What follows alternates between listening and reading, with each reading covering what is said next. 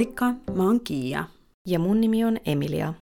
Tällä kaudella rikokset sijoittuvat Uuteen Seelantiin ja kuten aikaisemminkin, me käsitellään oikeita rikoksia, joihin on saatu ainakin jonkinlainen ratkaisu.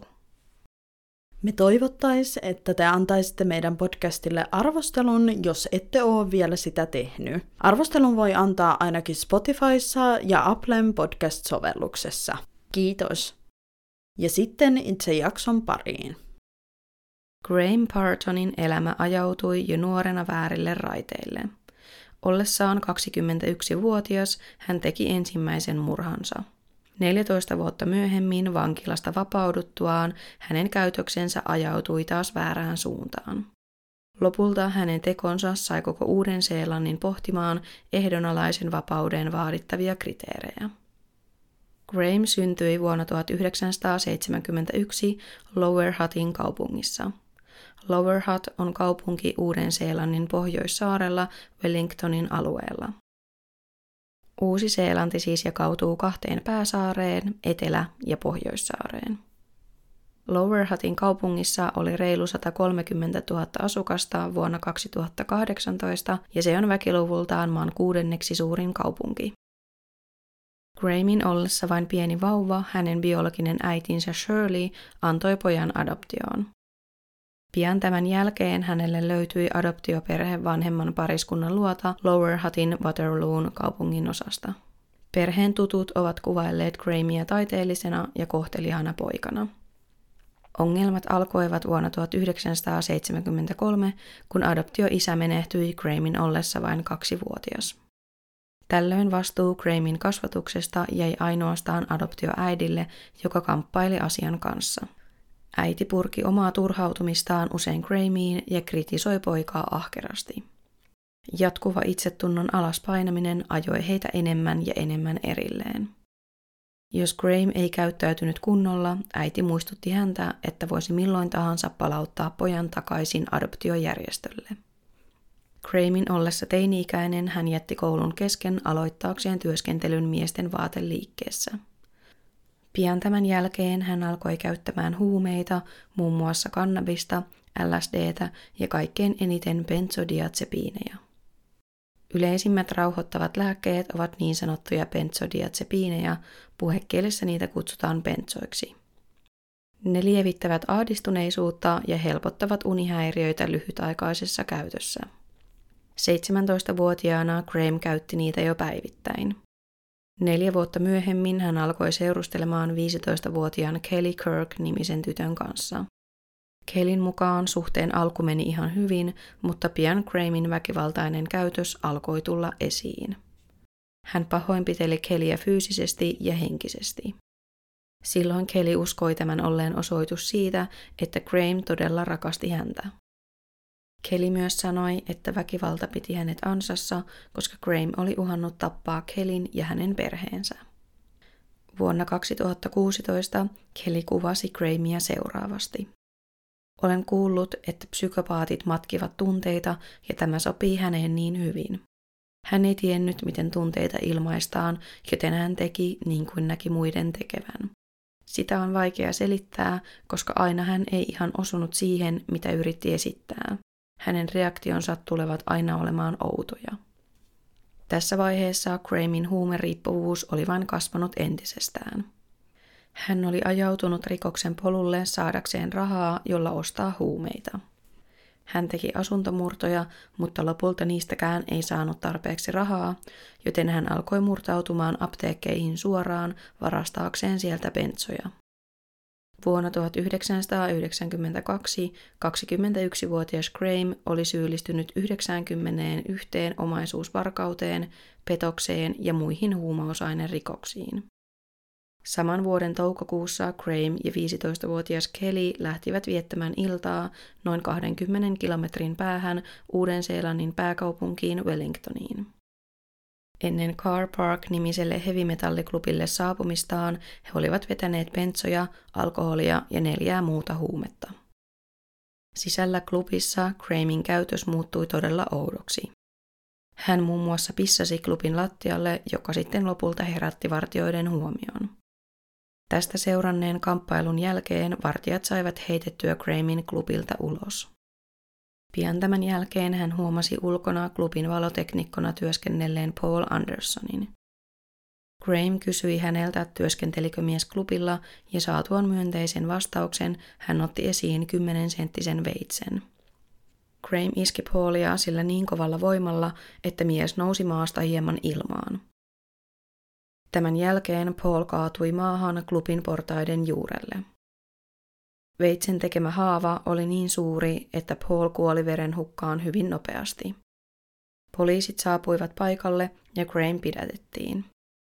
Vielä saman vuoden aikana hänet tuomittiin murhasta elinkautisen vankeuteen ja ensimmäinen mahdollisuus ehdonalaisen hakemiseen annettiin kymmenen vuoden päähän, eli vuoteen 2002. Kelly ja Graham jatkoivat suhdettaan noin vuoden ajan tuomion saamisen jälkeen. Kun Kelly saapui Rimutsakan vankilaan ilmoittamaan halustaan erota, Graham kirjaimellisesti räjähti raivosta. Lasiseinä heidän välillään juuri ja juuri piti Grahamin omalla puolellaan. Tämän jälkeen Graham ei saanut enää lähettää Kellylle kirjeitä. Kuitenkin hänen luonaan vankilassa vierailleet henkilöt auttoivat Grahamia ja jättivät Kellin postilaatikkoon uhkausviestejä. Jossain tässä välissä Graham siirrettiin Rimutakan vankilasta Aucklandin vankilaan, joka on Uuden-Seelannin Pohjoissaaren toisessa päässä. Aucklandin vankilassa oli ainakin tuolloin Uuden-Seelannin ainoa erityisturvallisuusosasto, joten ehkä tällä oli vaikutusta vankilan vaihtoon. Vuoden 1998 kesäkuussa Kelly kuuli Grahamista viimeisen kerran. Hän löysi postilaatikostaan kirjeen, jossa luki. Olen tulossa luoksesi. Kosto on suloinen. Pian tämän jälkeen, eli tarkalleen 15. kesäkuuta vuonna 1998, neljä vankia karkasi Oaklandin vankilasta ja Graham oli yksi heistä. Kelly ja hänen pienet tyttärensä kiidätettiin turvaan saman tien, kun tieto Grahamin pakomatkasta tuli ilmi. Viranomaisilla oli uhkaus viestien perusteella syytä epäillä, että Graham olisi tulossa kostamaan eron Kelille. Onneksi näin ei kuitenkaan käynyt. Päästyään ulos vankilasta vangit hautasivat itsensä ison pensaan alle, jotta poliisihelikopterin lämpökamera ei tunnistaisi heitä. Jotenkin vangit onnistuivat pääsemään pois paikalta ja ulos Oaklandin kaupungista Coromandelin rannikolle, joka sijaitsee Uuden-Seelannin Pohjoissaaren itäpuolella. Sieltä noin 60 kilometriä kaakkoon sijaitsevasta Tairuan kaupungista löytyi myöhemmin taloja, joihin oli murtauduttu, ja poliisi uskoi, että karkulaiset olivat näiden takana. Talosta löydettyjen ammusten perusteella Cramella ja muilla vangeilla uskottiin olevan ainakin haulikko ja 303 kaliberinen kivääri. Tiesulkoja pystytettiin ympäri kaupunkia ja aseistautuneet poliisit pysäyttivät jokaisen auton. Etsintäalue kattoi noin kahdeksan kilometriä Coromandelin rannikkoa ja sisämaata Tairuan länsipuolella. Suurin osa siitä oli tiheää pensaikkoa sisältävää maastoa. Tämä oli yksi Uuden-Seelannin intensiivisimmistä ajojahdeista, jossa oli mukana yli sata aseistautunutta poliisia, mukaan lukien erityistekniikkaryhmän jäsenet, jotka kantoivat mukanaan konekiväärejä, puoliautomaattisia kiväärejä ja pistooleja. Coromandelin niemimaan aluetta tutkittiin jalan, meriteitse ja lentoteitse. 25. kesäkuuta 1998, eli kymmenen päivää vankilasta karkaamisen jälkeen, poliisi huomasi miehen istumassa maassa puuhun nojaten. Hänen päänsä lepäsi polvilla. Tämä mies oli yksi karkureista, joka oli lopen uupunut kymmenen päivän pakomatkasta. Kaksi muuta miestä Kramen lisäksi olivat vielä vapaana. Kiinni otettu mies kertoi myöhemmin palattuaan takaisin vankilaan, että vapaana oleva kolmikko ei aikoisi antautua ilman tulitaistelua ja he olisivat valmiita myös kuolemaan. Kolme päivää myöhemmin, 28. kesäkuuta, poliisi huomasi rikkoutuneen liiketunnistin valon luksusloma-asunnossa Tairuassa. Tämä oli selvä merkki, koska kyseinen loma-asunto oli jo tarkastettu muutamaa päivää aikaisemmin. Poliisiryhmä saapui paikalle tutkimaan asuntoa ja he löysivät King Cramen ja kaksi muuta karkulaista. Poliisien onneksi miehet antautuivat ilman vastustelua. Myöhemmin miehet sanoivat olleensa hiton peloissaan, kun aseistautuneet poliisit tulivat asuntoon. Crame sai tuomionsa kolme vuotta lisää, eli se tarkoitti sitä, että mahdollisuus ehdonalaisen hakemiseen siirtyi vuoteen 2005. Tässä välissä me voitaisiin kertoa, mitä Kellin elämässä on tapahtunut Crameista eroamisen jälkeen. Vuoteen 1998 mennessä Kellille oli kehittynyt paha morfiiniriippuvuus. Heinäkuussa 1998 Kelly ja hänen poikaystävänsä vetivät päät täyteen ja heidän seurassaan ollut nuori tyttö liukastui ja meni tajuttomaksi. Matkalla sairaalaan Kelly pysähtyi tupakalle, vaikka tyttö oli edelleen tajuton. Muutama päivä myöhemmin tyttö menehtyi sairaalassa. Kahdessa valamiehistön oikeudenkäynnissä kiisteltiin siitä, että kuoliko tyttö siksi, että Kelly ja poikaystävä olivat antaneet uhrille huumeita injektiolla vai siksi, että tyttö oli vetänyt jo kuolemaansa edeltävinä päivinä useita huumeita sekaisin. Lopulta Kellyä tai hänen poikaystävänsä ei tuomittu. Vuonna 2015 Kelly oli mukana toisessa rajussa kohtauksessa Lower Hutin lähiössä. Silloin hän oli parisuhteessa Adam Watkins-nimisen miehen kanssa. Kelly itse kuvaili miestään rakastavaksi kumppaniksi, joka oli ylpeä heidän pojastaan, mutta muut kuvailivat häntä väkivaltaiseksi. Mies kohdisti vihansa aina talon naisiin, eli Kellyin ja Kellin tyttäreen Daryliin. Viides päivä helmikuuta Adam Watkins oli käyttänyt metamfetamiinia ja hänellä oli päällä jonkinlainen raivokohtaus. Adam käveli ympäri taloa ja heilutteli isoa veistä kävellessään. Pian hän meni ulos ja heitti veitsen auton tuulilasiin. Kellin tytär Daryl sanoi pelänneensä henkensä puolesta.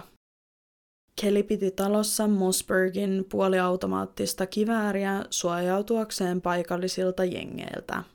Daryl otti aseen, osoitti Adamia ja ampui. Daryl sanoi ampuneensa vain kerran tai ehkä kahdesti, mutta todellisuudessa hän ampui kuusi kertaa. Kaksi laukausta osui Adamin suoraan ja kolmas kimposi oven karmista ja osui hänen selkäänsä, kun mies pakeni ajotielle. Kelly lohdutti kuolevaa kumppaniaan. Kelly sanoi vuonna 2016 seuraavasti. Näin hänen menettämänsä verenmäärän ja tiesin, ettei hän eläisi siihen asti, että apu saapuisi paikalle. Pidin vain hänen kasvojaan ja kerroin Adamille, että rakastan häntä ja että hänen poikansa rakasti häntä. Sanoin hänelle, en kadu minuuttiakaan yhteisestä ajastamme. Hän kertoi minulle rakastavansa minua, hän kertoi minulle haluavansa äitinsä ja juuri sen jälkeen hän sanoi, minä menen nyt, Kelly, minä menen. Ja sitten hän kuoli. Daryl Kirk todettiin syylliseksi tappoon kesäkuussa 2016. Kelly koki myös, että hän on osittain vastuussa Adamin kuolemasta. Tuomion yhteydessä syyttäjä sanoi, että tuomion tulisi olla vähentään seitsemän vuoden vankeusrangaistus. Psykologiset olosuhteet vaikuttivat Darylin mielentilaan ennen tappoa, mutta ammuskelussa oli selkeästi jonkin verran harkittuja elementtejä. Syyttäjä myös syytti Darylia epäaidon katumuksen osoittamisesta tekoansa kohtaan. Tuomari määräsi Darylin 12 kuukauden kotiarestiin Adamin taposta. Tyttärensä oikeudenkäynnin aikana Kelly sanoi, että hän haluaa erilaisen elämän itselleen ja läheisilleen. Vuonna 1999 Cramin adoptioäiti kuoli syöpään. Crame jatkoi huumeiden käyttöä useiden vuosien ajan ollessaan vankilassa, eikä tietenkään läpäissyt lukuisia huumetestejä. Häntä ei kuitenkaan ohjattu vieroitusohjelmaan huumeongelmansa takia, vaan väkivaltaisuutensa takia. Lukuisat psykologit ja psykiatrit, jotka haastattelivat Gramea, huomauttivat, että hänen riippuvuusongelmaansa ei oltu puututtu. He suosittelivat alkoholi- ja huumeongelman arviointia ja hoitoa, mutta The Correction Department kieltäytyi tekemästä sitä. Me ei löydetty ihan täysin suoraa käännöstä tälle The Corrections Departmentille, joten me aiotaan sanoa sitä tälleen englanninkielisesti tässä. Ja tämä Correction Department pyrkii siis tekemään uudesta Seelannista paremman ja turvallisemman paikan suojelemalla yhteisöä niiltä, jotka voivat aiheuttaa vahinkoa. Se pyrkii myös vähentämään uusinta rikollisuutta. Crane kuitenkin pääsi raittiiksi vuonna 2003 tai ainakin onnistui saamaan puhtaat tulokset testeissä. Vuonna 2005 Correction Departmentin psykologia Nick Lasellesia pyydettiin arvioimaan ehdonalaisen lautakuntaan Cramin mahdollisuutta tehdä uusi rikos. Hän toi ilmi syytökset, joiden mukaan Graham oli pahoinpidellyt kolmea muuta vankia ja oli tarjonnut 8000 dollaria toiselle vangille vartioita kohti hyökkäämisestä. Useiden arviointien mukaan Grahamilla oli kohtalainen tai jopa korkea riski rikoksen uusimiseen. Kuitenkin psykologi Nick oli huomannut, että Graham oli osoittanut selkeää parannusta – hän muun muassa pystyi käyttäytymään asiallisesti haastatteluissaan ja osoitti jonkin verran tietoa tavoista hallita vihaansa. Psykologi Nick ilmoitti näistä asioista hallitukselle antamassaan raportissa. Hän tarjosi kaksi vaihtoehtoa Grahamin mahdollisesta tulevasta toiminnasta ja lopullinen virallinen arvio menisi sen mukaan, olivatko edellä mainitut väkivaltasyytökset totta. Psykologi Nikin oma mielipide oli kuitenkin se, että hän ei kannattaisi Grahamin vapauttamista. Kuukaudet vierivät ja maaliskuussa 2006 ainoa este Grahamin ja vapauden välillä oli uusi psykologin arviointi. Ehdonalaislautakunta ehdotti, että Graham voitaisiin vapauttaa kolme kuukautta myöhemmin, jos sama psykologi Niklaselles olisi tehnyt uuden tuoreen arvion. 28. kesäkuuta 2006 hallitus hyväksyi Grahamin vapautuksen. Psykologinen arviointi oli suoritettu ja siinä todettiin, että Grahamin käyttäytymisen parantuminen tukee perustetta vapauttaa vanki tarkasti valvotussa ympäristössä. Psykologisessa arvioinnissa käsiteltiin väitteitä Grahamin väkivaltaisesta käytöksessä vankilassa, mutta lopulta tultiin siihen tulokseen, että väitteet olivat perusteettomia eikä niiden vahvistamiseksi ollut dokumenttia. Päätös ehdonalaisen vapauttamisesta tehtiin huolimatta siitä, että johtokunta oli pyytänyt, että Graham olisi sijoitettu takaisin yhteisöön kotilomaprosessilla. Kotilomaprosessi on tilapäinen vapautus, jolla avustetaan vangin kuntoutumista ja onnistunutta paluuta yhteisöön, muun muassa harjoittelemalla käytännön elämäntaitoja yhteisössä. 10. heinäkuuta 2006, kun Graham oli suorittanut tuomiotaan 14 vuotta, hänet lopulta vapautettiin vankilasta seuraavin ehdoin. 1. Ainakin ensimmäisen kuukauden ajan Grahamin biologisen äidin tuli asua samassa asunnossa. 2. Hän ei saanut poistua Wellingtonin alueelta ilman valvontaviranomaisen kirjallista lupaa. 3. Hänen piti osallistua työhön tai työhön liittyvään koulutukseen kriminaalivirkailijan ohjeiden mukaisesti. Ainoastaan tatuointiliiketoimintaan tuli saada rikosvalvonnan virkailijan etukäteen antama kirjallinen lupa. 4. Hänen piti suorittaa psykologinen arviointi ja kaikki tämän arvioinnin perusteella suositellut hoidot ohjeiden mukaisesti. 5. Hänen piti osallistua kaikkiin neuvontatilaisuuksiin tai ohjelmiin, joiden tarkoituksena oli vähentää hänen riskiään tehdä uusi rikos. 6. Hän ei saanut olla tekemisissä kenenkään ehdonalaisessa olevan henkilön kanssa. 7. Hän ei saanut ottaa yhteyttä uhrin perheeseen suoraan tai epäsuorasti, ellei rikosvalvonnan virkailijalta ole etukäteen saatu kirjallista lupaa. Graham Parton oli nyt vapaa mies. Vapaa, kuten kuka tahansa meistä tässä yhteiskunnassa. Vapaa käyttämään omaa arvostelukykyään ja vapaa tekemään valintoja sen mukaan, mikä hänen mielestään olisi hyväksi yhteiskunnalle. Hän oli vapaa tappamaan taas. Vuonna 2007 Graham kirjoitti kirjeen ehdonalaislautakunnalle. Siinä Graham kuvailee kamppailujaan vapautuessaan vuonna 2006 ja se antaa taustaa sille, mitä vapautumisen jälkeen tapahtui. Tämä kirja on aika pitkä ja me ollaan vapaasti suomennettu se seuraavasti. 21. helmikuuta 2007. Nimeni on Graham William Barton ja tämä on minun versioni tapahtumista. Minut vapautettiin ehdonalaiseen 10. heinäkuuta 2006, kun olin viettänyt noin 14 vuotta vankilassa. Odotin innolla pääseväni pois vankilasta aloittaakseni uuden elämän. Ajattelin kaiken menevän hyvin. Uuden-Seelannin ehdonalaislautakunta asetti joukon ehtoja, jotka olivat osa vapauttamistani. Yksi edellytyksistä oli, että asun Wellingtonin esikaupunkialueella. Asuntoni oli yhden makuuhuoneen asunto alimmassa kerroksessa, mutta sisään pääsy ei ollut esteetön. Olin tavannut biologisen äitini noin 12 kertaa vankilassa ollessani. Kun äitini saapui Australiasta, menimme tyhjään asuntoon. Siellä ei ollut huonekaluja, ei edes sänkyjä.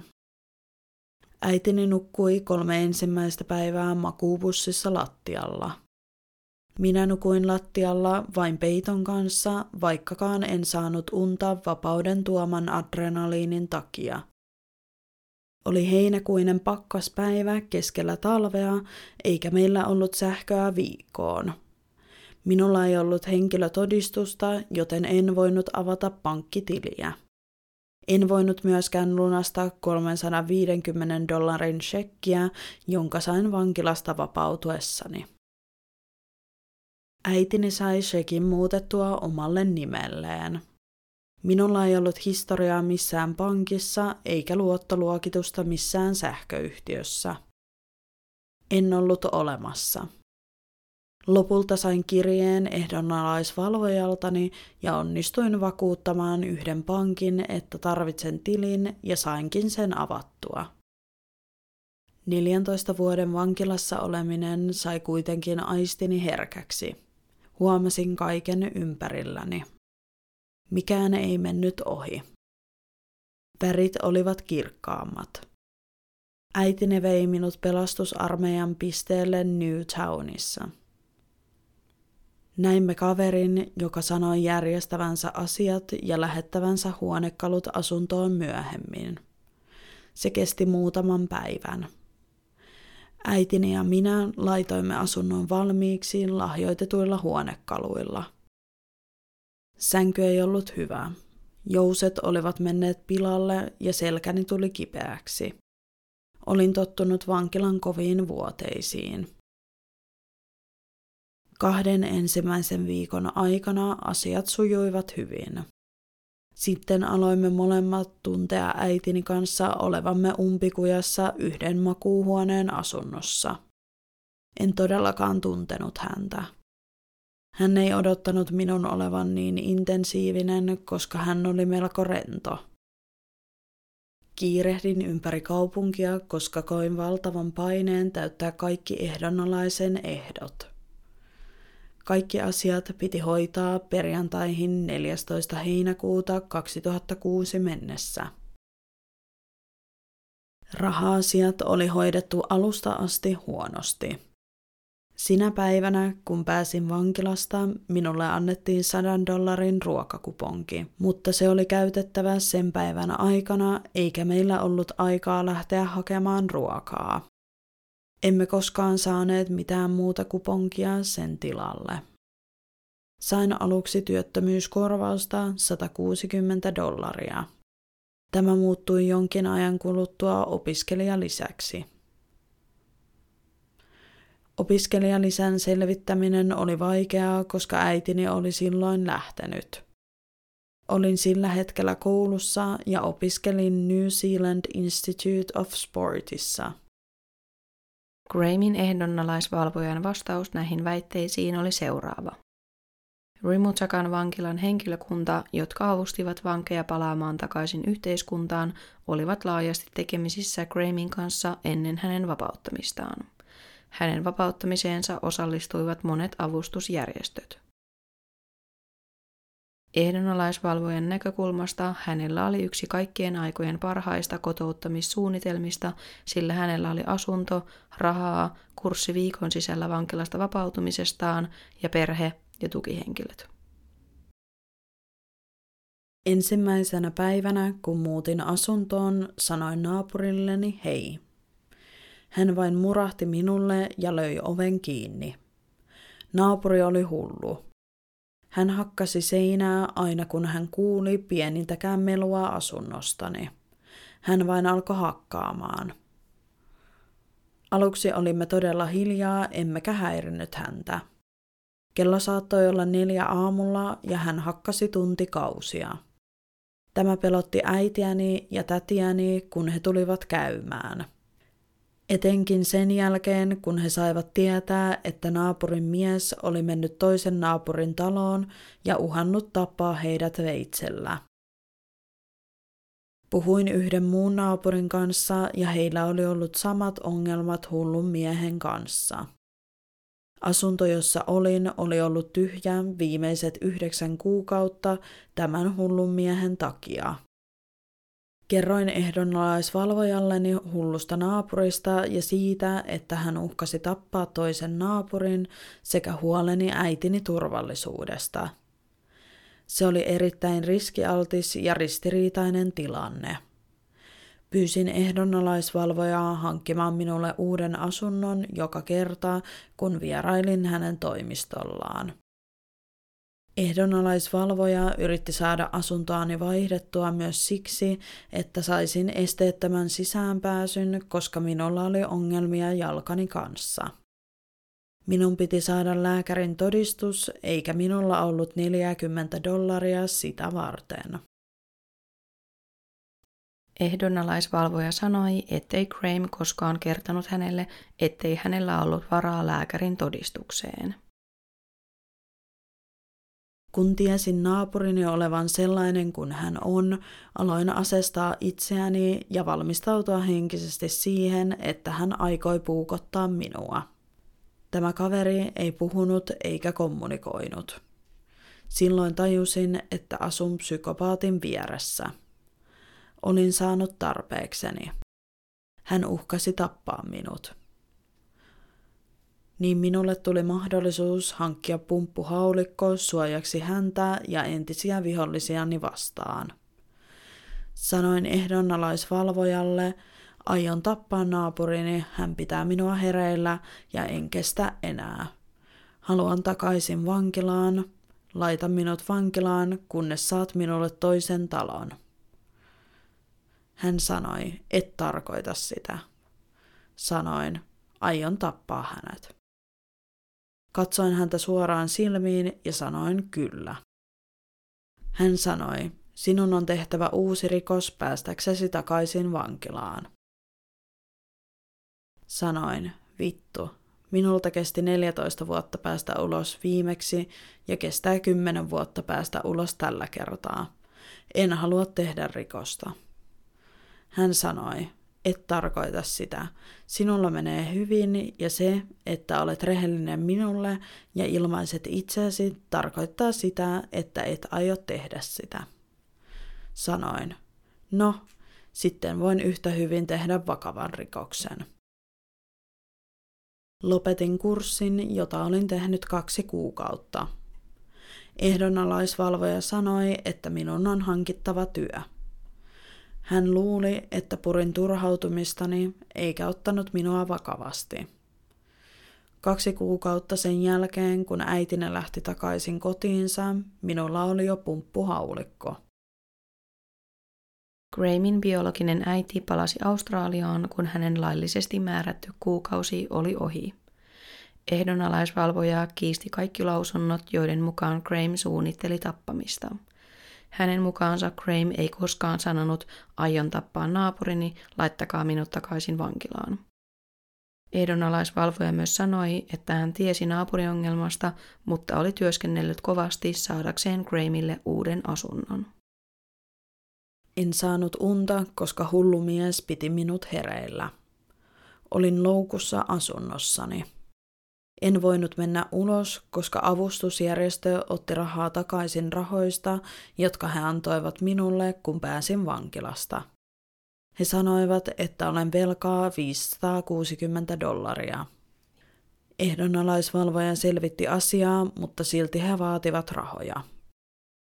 Velanmaksun jälkeen minulle jäi 69 dollaria viikossa, jonka piti riittää kaikkeen. Bussimatkaan koululle, ruokaan, vaatteisiin, sairaanhoitokuluihin ja puhelimeen.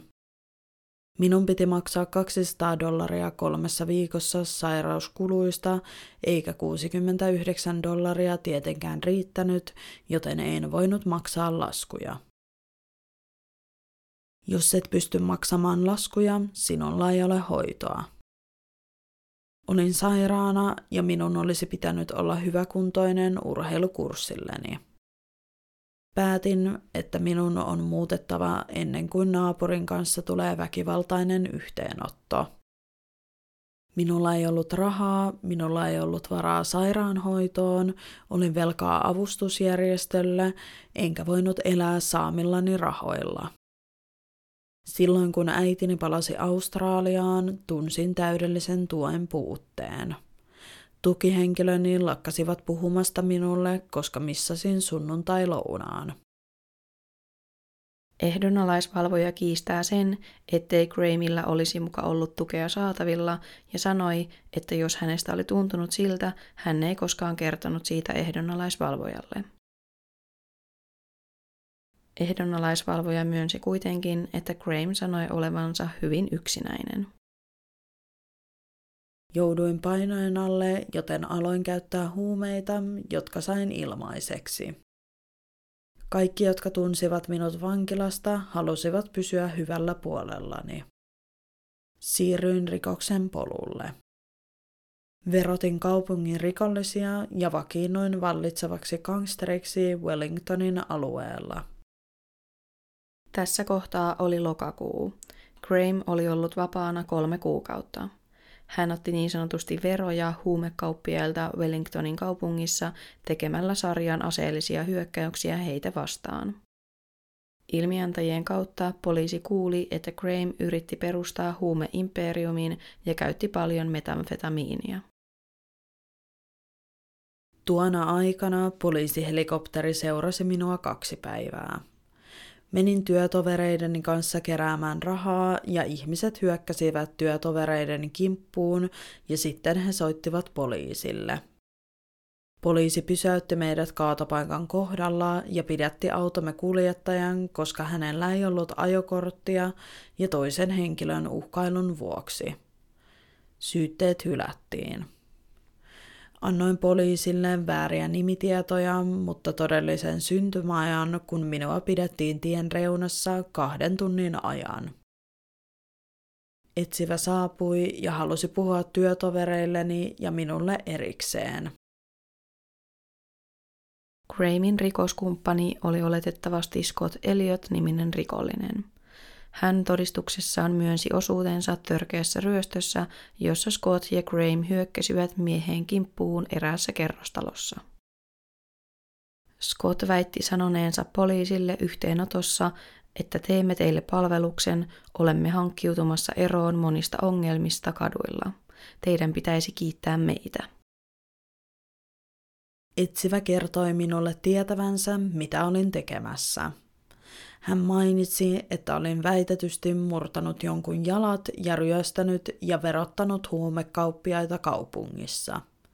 Sanoin, etten tiedä mistä hän puhuu. Etsivä otti esiin 11 tuumaa paksun kansion. Tiesin, että poliisi valvoi minua. Etsivä sanoi, haluamme sinun lopettavan rikollisen toiminnan kaupungissamme. Mene ja etsi toinen kaupunki, emme halua paperisotkua, kun tapat jonkun. Meillä on myös vihollisesi valvonnassa ja olemme kuulleet, että he ovat jo kaivaneet kuopat sinulle ja rikoskumppanillesi. Tämä on viesti Wellingtonin järjestäytyneen rikollisuuden yksikön johtajalta. Lopeta huumekauppiaiden verottaminen nyt ennen kuin joku tapetaan, niin emme rynnäkö kotiisi ensi viikolla, vaan jätämme sinut rauhaan. Minä sanoin, en tiedä mistä puhut ottaen huomioon sen, mitä näytät tietävän. Vakuutan teille, etten tee enempää rikoksia, mutta älkää kertoko ehdonnalaisvalvojalleni. En halua ehdonnalaisen ehtoni kovenevan. Poliisi teki ratsian kotiini Kingstonissa seuraavalla viikolla, vaikka he sanoivat, etteivät tee sitä. Poliisi kertoi asiasta ehdonnalaisvalvojalle. Kodistani ei löytynyt mitään. Kun tämä tapahtui, menin seuraavalla viikolla tapaamaan ehdonnalaisvalvojaani. Hän oli vihainen, koska minulle oli tehty ratsia väitetystä törkeästä ryöstöstä. En ollut asunut asunnossa, mutta ehdonnalaisvalvojani ei tiennyt sitä. En ollut ollut kotona kuukauteen.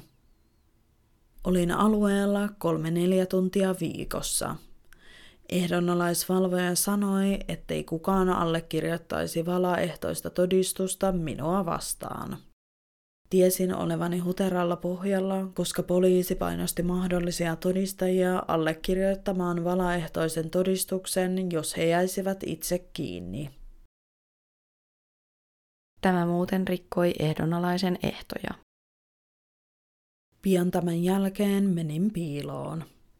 Hankin aseita viimeistä yhteenottoa varten, jonka kävisin poliisin kanssa, koska en halunnut palata vankilaan. Ehdonnalaisen järjestelmä tekee ulospääsyn niin vaikeaksi. Tiesin, että kestäisi kymmenen vuotta päästä vapaaksi uudelleen ja olisin mieluummin kuollut kuin palannut vankilaan niin pitkäksi aikaa.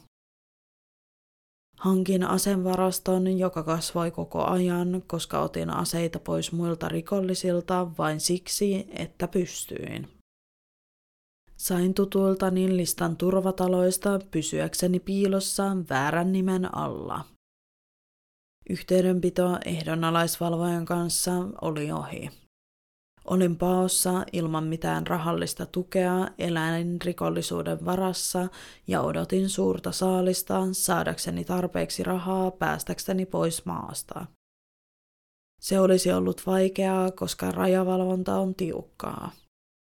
Tiesin, että jos sen tienaisi tarpeeksi rahaa nopeasti, kuolisin poliisin käsiin, elleivät viholliseni ehtisi luokseni ensin. Mielessäni luulin olevani hyvä tyyppi tekemällä yhteiskunnalle palveluksen lopettamalla kaikkien huumekauppiaiden toiminnan kaupungissa. Mutta kun ammuin viattomia ihmisiä, tajusin, että minä olinkin se pahis ja minut pitäisi ampua nopeasti.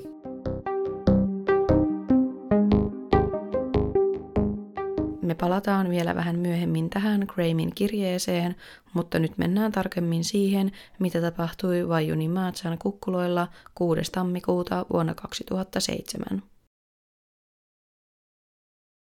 Graimin tuttava kävi viemässä Graimin maastoradalle, joka sijaitsi Lower Hutin ja Vajuni Maatsan välissä. Graimin oli tarkoitus piilotella poliisia siellä – Hänellä oli päällään piston ja sirpaleiden kestävä liivi sekä mukanaan ladattu ja katkaistu pumppukäyttöinen Maverick-haulikko ja ladattu revolveri. Lisäksi hänellä oli jalkaan kiinnitettynä kotelo, jossa oli iso metsästysveitsi, taitettava veitsi ja jatkettava pamppu. Haulikkoa oli muunneltu niin, että siinä pystyi pitämään yhteensä viittä haulikon patruunaa, joista jokainen sisälsi yhdeksän halkaisijaltaan noin 9 mm lyijyhaulia. Jokainen hauli pystyisi aiheuttamaan kuolemaan johtavia vammoja. Noin kello 15.30 26-vuotias Carl Katzenberger lähti Wajunimaatassa sijaitsevasta kodistaan mönkiellään. Carl oli maanviljelijä, jota kuvailtiin rakastavaksi kahden lapsen isäksi. Tuona päivänä hän ajoi mönkiällä Vajunimaatan ja Hatlaakson välissä olevien kukkuloiden huipulla kulkevalla pääradalla. Häntä odotettiin takaisin kotiin noin kahta tuntia myöhemmin, eli puoli kuuden aikoihin. Noin kello 17.00 Graham nähtiin Tewitin pääradan huipulla. Pian tämän havainnon jälkeen Carl Katzenbecker kohtasi Grahamin pääradan varrella. Carlilla oli päällään tyypilliset moottoripyöräilyvaatteet ja koko kasvot peittävä kypärä. Kun hän kiersi radan kulman mönkiellään, hän näki Grahamin, joka heilutti ladattua haulikkoaan. Graham ampui haulikosta yhden laukauksen Carlia kohti, jolloin hän putosi mönkieltään. Kun Carl makasi maassa, Graham ampui vielä kaksi laukausta häntä kohti hyvin läheltä. Luodit osuivat Carlin oikeaan käteen, vasempaan kämmeneen ja kyynärvarteen hänen yrittäessään puolustautua hyökkäystä vastaan. Tästä huolimatta Carl onnistui nousemaan jaloilleen. Sen jälkeen Graham otti esiin suuren metsästysveitsen ja puukotti Carlia useita kertoja. Syvä, lävistävä haava puhkaisi hänen oikean keuhkonsa, jolloin Carl kaatui maahan. Kun hän makasi selällään pystymättä puolustautumaan, Graham jatkoi puukotusta ja iski häntä rintakehän yläosaan. Tämä isku aiheutettiin sellaisella voimalla, että veitsi kulki Carlin rintaontelon läpi puhkaisten hänen oikean keuhkonsa uudelleen, lopulta osuen hänen selkärankaansa. Patologin mukaan tämä haava oli viimeinen ja aiheutti lopulta Carlin kuoleman. Myöhemmin Graham kuvaili puukotusta sanoen toimineensa niin kuin metsästäjä, joka lopetti haavoittuneen eläimen kärsimyksen. Noin 20 minuuttia myöhemmin kaksi maastopyöräilijää, 34-vuotias Jeremy Simpson ja 33-vuotias Carla Holmes, kiersivät Carla Katzenbeckerin murhapaikalle johtaneen radan kulman. Car H'in ollessa muutaman metrin takanapäin, Jeremy ajoi pyörällään siihen samaan radan kulmaan ja huomasi Grahamin seisomassa mönkien päällä. Jeremy katsoi sivuttaen Grahamia kohti pyöräillessään hänen ohitseen ja huomasi, että miehellä oli ampuma-ase selässä. Kumpikaan ei sanonut mitään, mutta Jeremy tunnisti Grahamin tuoreissa uutisissa kuvatuksi mieheksi, jota poliisi etsi. Sen jälkeen Jeremy näki Carl Kane liikkumattoman ruumiin lyhyen matkan päässä radalla. Carl H., joka pyöräili Jeremyn takana, näki Grahamin ottavan haulikon pois selästään ja kohdistavan sen Jeremyin. Jeremyn ymmärtäessä, että häntä kohti tähdättiin aseella, hän kiihdytti vauhtiaan yrittäen kiertää radan kulman päästäkseen pois tulilinjalta. Hän oli noin 20 metrin päästä Grahamista tullessaan ammotuksi. Luoti osui hänen vasempaan kyynärpäähänsä, mutta hän onnistui jatkamaan kulman taakse ennen kuin kaatui pyörällä maahan. Carl H. ajoi Grahamin kohdalle juuri sillä hetkellä, kun Graham ampui kohti Jeremyä. Hän kuuli Grahamin lataavan aseen uudelleen. Carl H. uskoi olevansa seuraavana vuorossa ja pelkäsi henkensä puolessa pyöräillessään niin nopeasti kuin pystyi. Graham ampui haulikolla uudelleen ja osui Carl Hia vasempaan käteen ja vasempaan kylkeen. Hän oli myös noin 20 metrin päästä Grahamista, kun häntä ammuttiin. Kun Jeremy ja Carl Aids pakenivat, kaksi muuta maasta pyöräilijää oli radalla lähestymässä Grahamia. 50-vuotias Nicholas Ria ja hänen 18-vuotias tyttärensä Kate Ria olivat tulleet Vajunomatan kukkulalta samaan suuntaan kuin Jeremy ja Carl H. Miehet olivat ohittaneet heidät vain muutama minuuttia aikaisemmin. Nicholas ja Kate kiersivät kulman ja törmäsivät Graimiin, joka yritti käynnistää mönkiää. Hän oli kääntänyt mönkiän kohti alamäkeä aikamuksenaan lähteä ajamaan Jeremia ja Carl Agea takaa. Kun Nikolas ohitti Graimin, hän näki Carl Katzenbeckerin makaamassa liikkumattomana radan reunassa noin 20 metriä edessään. Hän pysähtyi Carl Cagein ruumiin viereen tarkoituksenaan antaa ensiapua. Kate pysähtyi radalla Graimin ja Carl Kane väliin. Nikolas kysyi Grahamilta, mitä oli tapahtunut, johon Graham vastasi, että onnettomuus. Nikolas otti esiin puhelimensa soittaakseen hätäkeskukseen, mutta Graham meni hänen luokseen sanoen ei matkapuhelimia ja löi häntä nyrkillä kasvoihin. Sitten Graham kertoi hänelle uhkaavasti, että hänellä oli veitsi ja otti esiin metsästysveitsen, jota hän oli käyttänyt Carl Kane tapossa. Nikolas pelkäsi tyttärensä ja oman henkensä puolesta. Hän antoi matkapuhelimensa Grahamille, joka heitti sen viereiseen pusikkoon. Sitten Graham käski Nikolasta käynnistämään mönkiän. Nikolas sanoi, ettei hän tiennyt mitään mönkijöistä eikä tiennyt kuinka se käynnistetään. Graham vastasi siihen, että henkesi riippuu siitä. Nikolas pelkäsi edelleen, joten hän nousi mönkijälle yrittääkseen käynnistää sen. Sillä välin Graham käski myös Kateä luovuttamaan matkapuhelimensa. Kate sanoi, ettei hänellä ollut sellaista ja antoi Grahamille reppunsa. Sitten Graham vaati myös Nikolaksen reppua ja laittoi molemmat oman laukkuunsa sisään. Graham sanoi heille, että hänellä on ase ja otti haulikkonsa kantolaukustaan. Hän piti siitä kiinni ja osoitti sillä Nikolaksen ja Katein suuntaan, kun ase yhtäkkiä laukesi ampuen patruunan maahan noin kolme metriä Katein edessä. Useat luodit ponnahtivat maasta ja osuivat Kateen. Graham pyysi välittömästi anteeksi ja sanoi, että se oli vahinko, koska hän ei ollut käyttänyt turvasalpaa. Samaan aikaan Nikolas yritti edelleen käynnistää mönkiä tuloksetta. Graham pysyi kuitenkin aggressiivisena sanoen, näyttää siltä, että joku on jo kuollut. Meidän on parempi varmistaa, ettei sitä tapahdu kenellekään muulle. Lopulta Nikolas sanoi Grahamille, ettei hän osannut käynnistää mönkiää. Graham käski häntä irroittamaan mönkien johdot, jottei se enää käynnistyisi ollenkaan. Sitten hän käski heittämään Katein maastopyörän pensaaseen, minkä Nikolas teki. Graham otti Nikolaksen maastopyörän ja lähti ajamaan radalla samaan suuntaan, mihin Jeremy ja Carl H. olivat menneet. Nicholas ja Kate olivat kauhuissaan ja juoksivat vastakkaiseen suuntaan löytääkseen apua. He saapuivat noin 3,1 kilometrin päähän Vajunomacha Roadille, missä he onnistuivat pysäyttämään autoilijan, joka otti yhteyttä hätäkeskukseen. Sillä aikaa, kun Graham kohtasi Reesit, Jeremy ja Carl H. suuntasivat edelleen pakoon kohti radan tukipistettä. Samalla kun he juoksivat, Carl H. soitti hätänumeroon kello 17.28. Hätäkeskuspäivystäjän saatua perustiedot ylös, hän käski Carl Hia katkaisemaan puhelun, jotta poliisi voisi soittaa hänelle suoraan. Hätäkeskuspäivystäjä ilmoitti poliisille ja antoi matkapuhelinnumeron. Tämän jälkeen hän otti yhteyttä Lower Hutin alueen valvojalle ja antoi hänelle lyhyet tiedot tapahtumasta.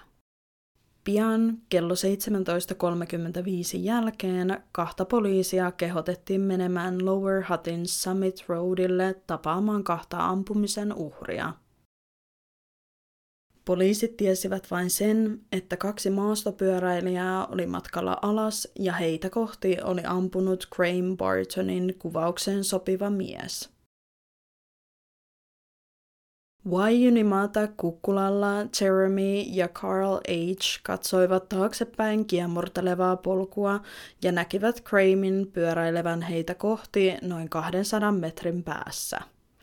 He ymmärsivät, etteivät pärjäisi pyörälle juoksemalla.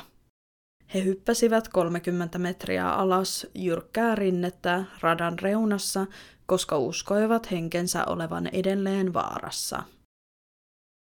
Miehet tippuivat aluskasvillisuuden läpi piiloutuen piikkipensaiden sekaan. Carl H. älysi vielä hiljentää puhelimensa, ettei poliisin mahdollinen soitto antaisi ilmi heidän piilopaikkaansa. He katselivat Kramin pyöräilevän heidän ohitseen kadoten lopulta näkyvistä. Puhelin soi ja Carl H. kertoi poliisille, että häntä ampunut henkilö oli todella se poliisien etsimä kaveri. Hän kuvaili asetta pumppuhaulikoksi ja kertoi nähneensä kuolleelta näyttäneen henkilön radalla. Vähän kello 17.45 jälkeen kaksi poliisia saapuivat Summit Roadille ja pysäköivät panssaroidun ajoneuvon tien päähän radan alkuun. Molemmat poliisit poistuivat ajoneuvon suojista panssarihousuissa, Glock-pistoolien ja kahden kiväärin kerran. Poliisiradiosta he saivat selville, että hätäkeskuksen poliisille välittämät tiedot ampumistapahtumista koskivat mitä todennäköisimmin Graham Bartonia. He saivat myös kuulla, että kaksi loukkaantunutta miestä piileskeli pensaassa lähellä radan yläosaa.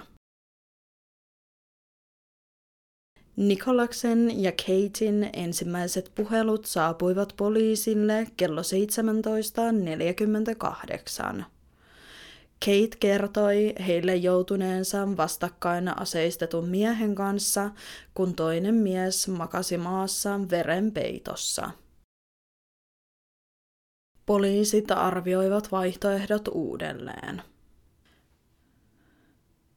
He päättivät eristää alueen ja pyysivät kollegoitaan lähettämään uniformupukuiset poliisit vainomatta kukkuloiden muihin poistumisreitteihin. Kun viimeisimmät hätäpuhelut tulivat vainomatasta, Kramin uskottiin olevan menossa kohti Stokes Valleytä, eli poliiseja kohti.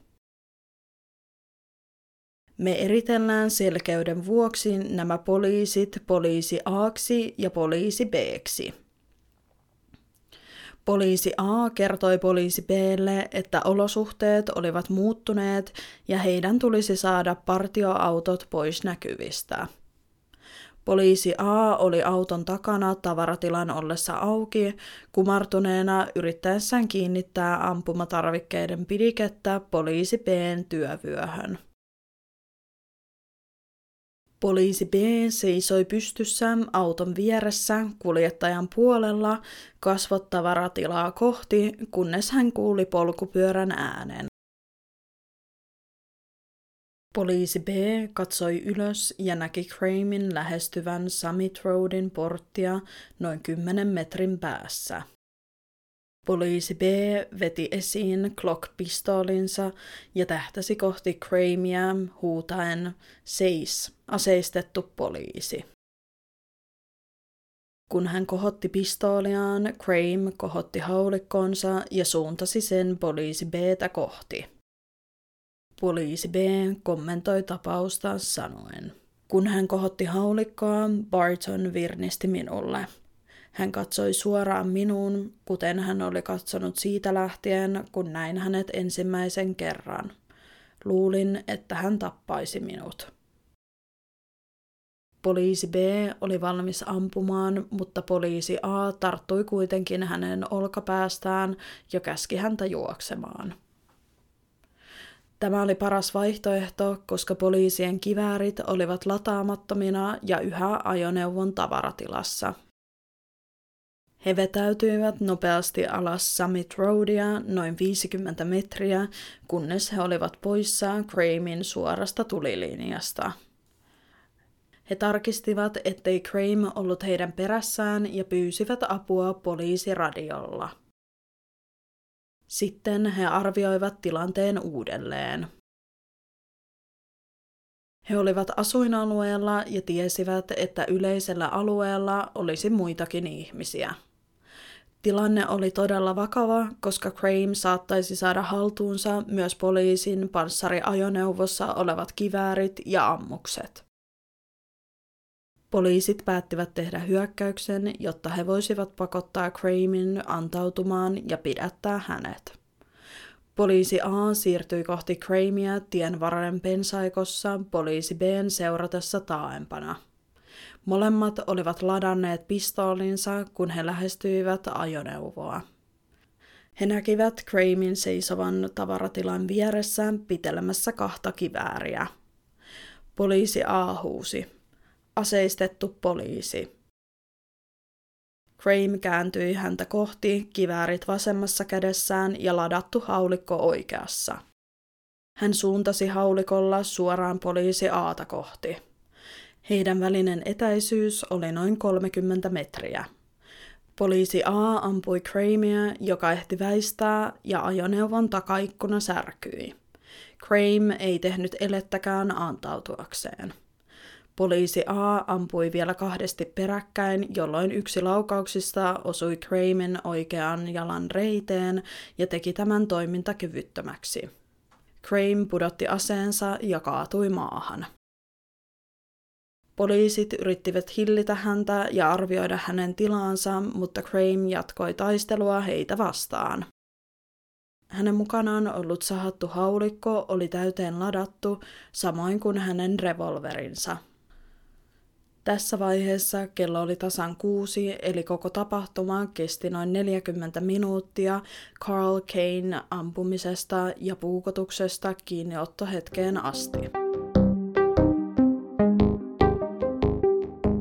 Tässä vielä lyhyt pätkä siitä Grahamin kirjeestä, kohdasta, johon me aikaisemmin jäätiin. Kun ammuin viattomia ihmisiä, tajusin, että olin pahis ja minut oli ammuttava nopeasti – joten en halunnut enää piiloutua, vaan menin etsimään poliisin sieltä, missä tiesin heidän olevan. Näin poliisin ja ajattelin, se on nyt ohi. Olin onnellinen. Juoksin heitä kohden hymyillen ja ajattelin, se on ohi, luojan kiitos, se on ohi. Poliisi ampui minua ja sain osuman jalkani valtimoon. Antauduin, koska luulin kuolevani osuman takia. Valitettavasti näin ei ollutkaan. Olin järkyttynyt, kun minua ei tapettu. Grahamin jalkaansa saaman vamman seurauksena se jouduttiin myöhemmin amputoimaan. Grahamin kirje päättyy hänen tunteisiinsa siitä, miksi tilanne päättyi näin ja kuinka hän ajattelee, että ehdonalaislautakunta petti hänet. Minusta tuntui, että voisin päästä eroon oman tunnon tuskistani, koska Correction Department ei valvonut minua tarpeeksi. Minulla ei ollut todellista apua yhteiskuntaan sopeutumisessa ja kuntoutusta vankilassa ennen ehdonalaisen vapauttamista. Minulla oli vain kolme kuusi tuntia kestävää koevapautta vankilan virkailijoiden kanssa ennen ehdonalaiseen vapauttamista.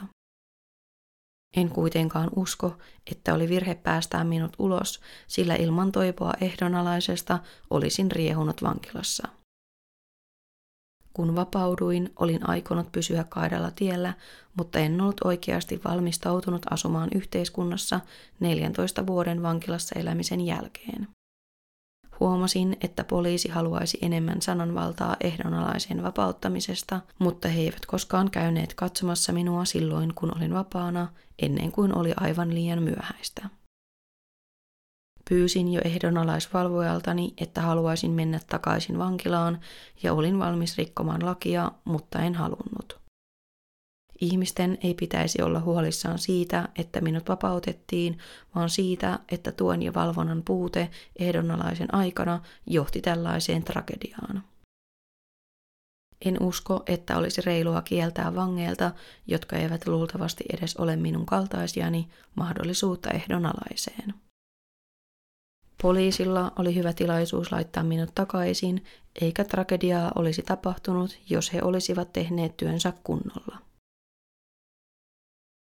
Toinen helmikuuta 2007, eli vain noin kuukausi myöhemmin, Graham Burton myönsi syyllisyytensä 11 syytteeseen liittyen tammikuun kuudennen päivän tapahtumiin.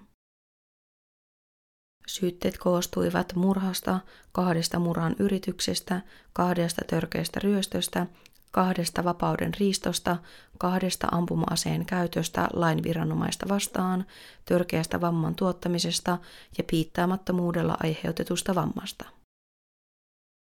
Correction Departmentin yleisen ehdonalaisen ja psykologisen palvelun pääjohtaja kertoi tuomioistuimelle, että Grahamia vastaan esitettyjä syytöksiä koskevia tietoja ei ollut ehdonalaisvapauslautakunnalle annetussa raportissa, vaikka olisi pitänyt olla. Hän selitti, että vankilan johtaja oli antanut tietoja psykologille ja johtaja odotti lautakunnan pyytävän lisätietoja vankilan henkilökunnalta, mutta tämä oli virheellinen lähestymistapa.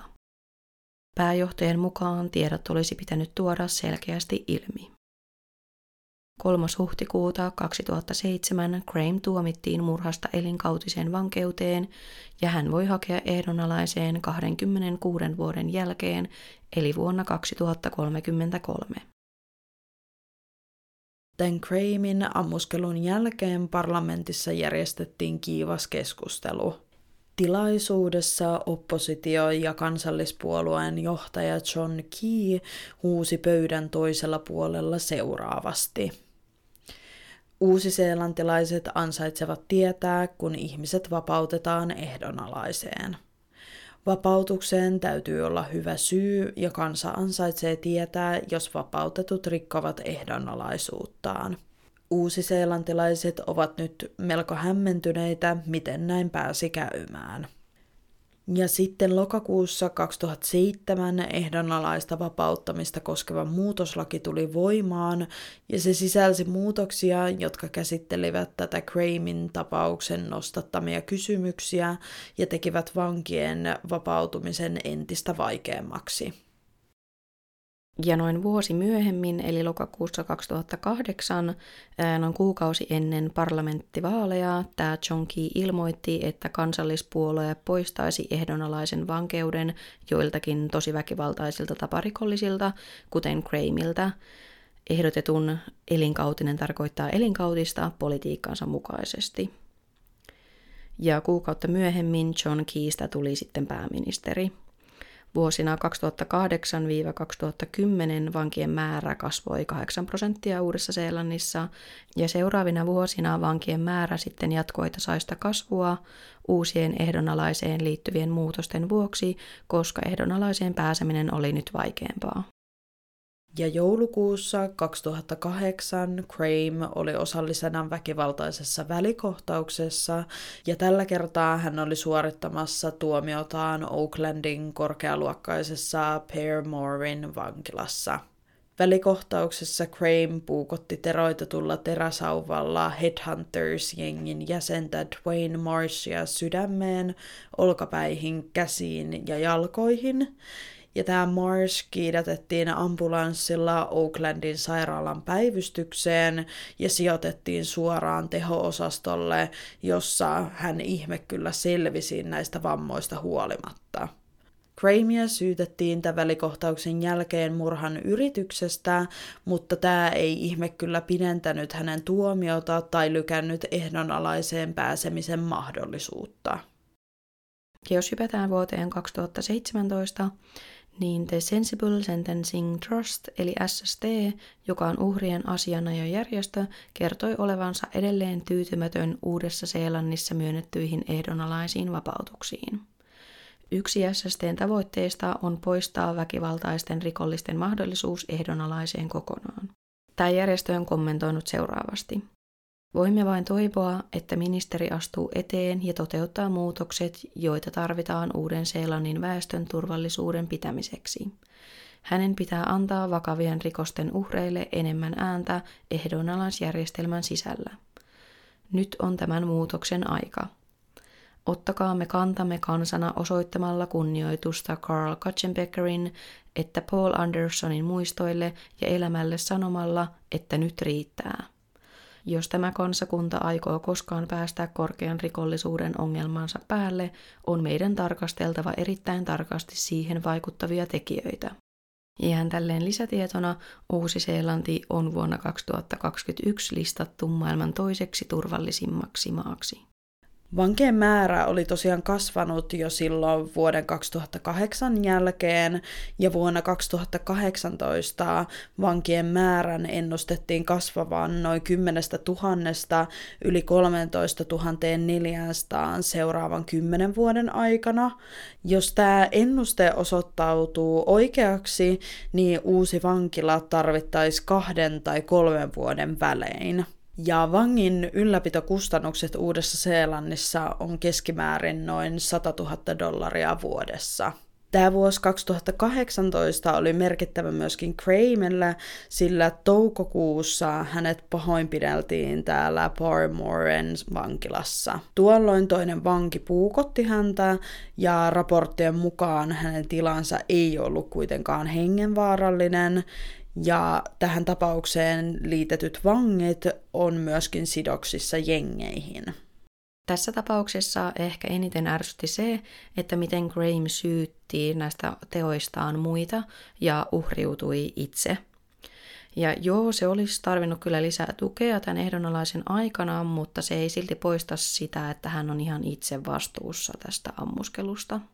Ja mielenkiintoista tässä tapauksessa oli se, miten sattumanvaraisia nämä uhrit oli, koska usein murhien takana on joku motiivi tai joku syy tai että tuntee sen henkilön, mutta tässä ei ollut mitään semmoista, niin se pisti kyllä silmään. Me haluttaisiin ehdottomasti kuulla, mitä te olette mieltä tästä tapauksesta, niin tulkaa kertomaan vaikka Instagramissa tai Facebookissa. Tähän loppuun meillä on valitettavasti huonoja uutisia, koska me joudutaan keskeyttämään tämä kausi tähän tämän vuoden osalta. Ja tämä johtuu siitä, että meillä oli aikatauluongelmia ja sairastumisia tässä syksyn aikana, eikä me ehditty äänittämään enempää jaksoja. Ja tämä jaksojen äänitys ei onnistu enää tämän vuoden puolella, koska me ollaan eri maissa. Me luvataan kuitenkin palata tammikuussa jatkamaan tätä Uusi-Seelanti kautta. Toivottavasti te jaksatte odottaa sinne asti.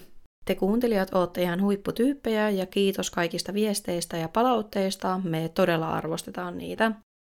Lohdutuspalkintona me ollaan kuitenkin ehditty käsikirjoittamaan ja äänittämään ykköskauden kolme ensimmäistä jaksoa uudelleen, joten jos haluat kuulla niistä uudet versiot, niin käy kuuntelemassa. Ensi vuonna tavataan taas sitten uuden rikoksen ja ratkaisun parissa. Moikka!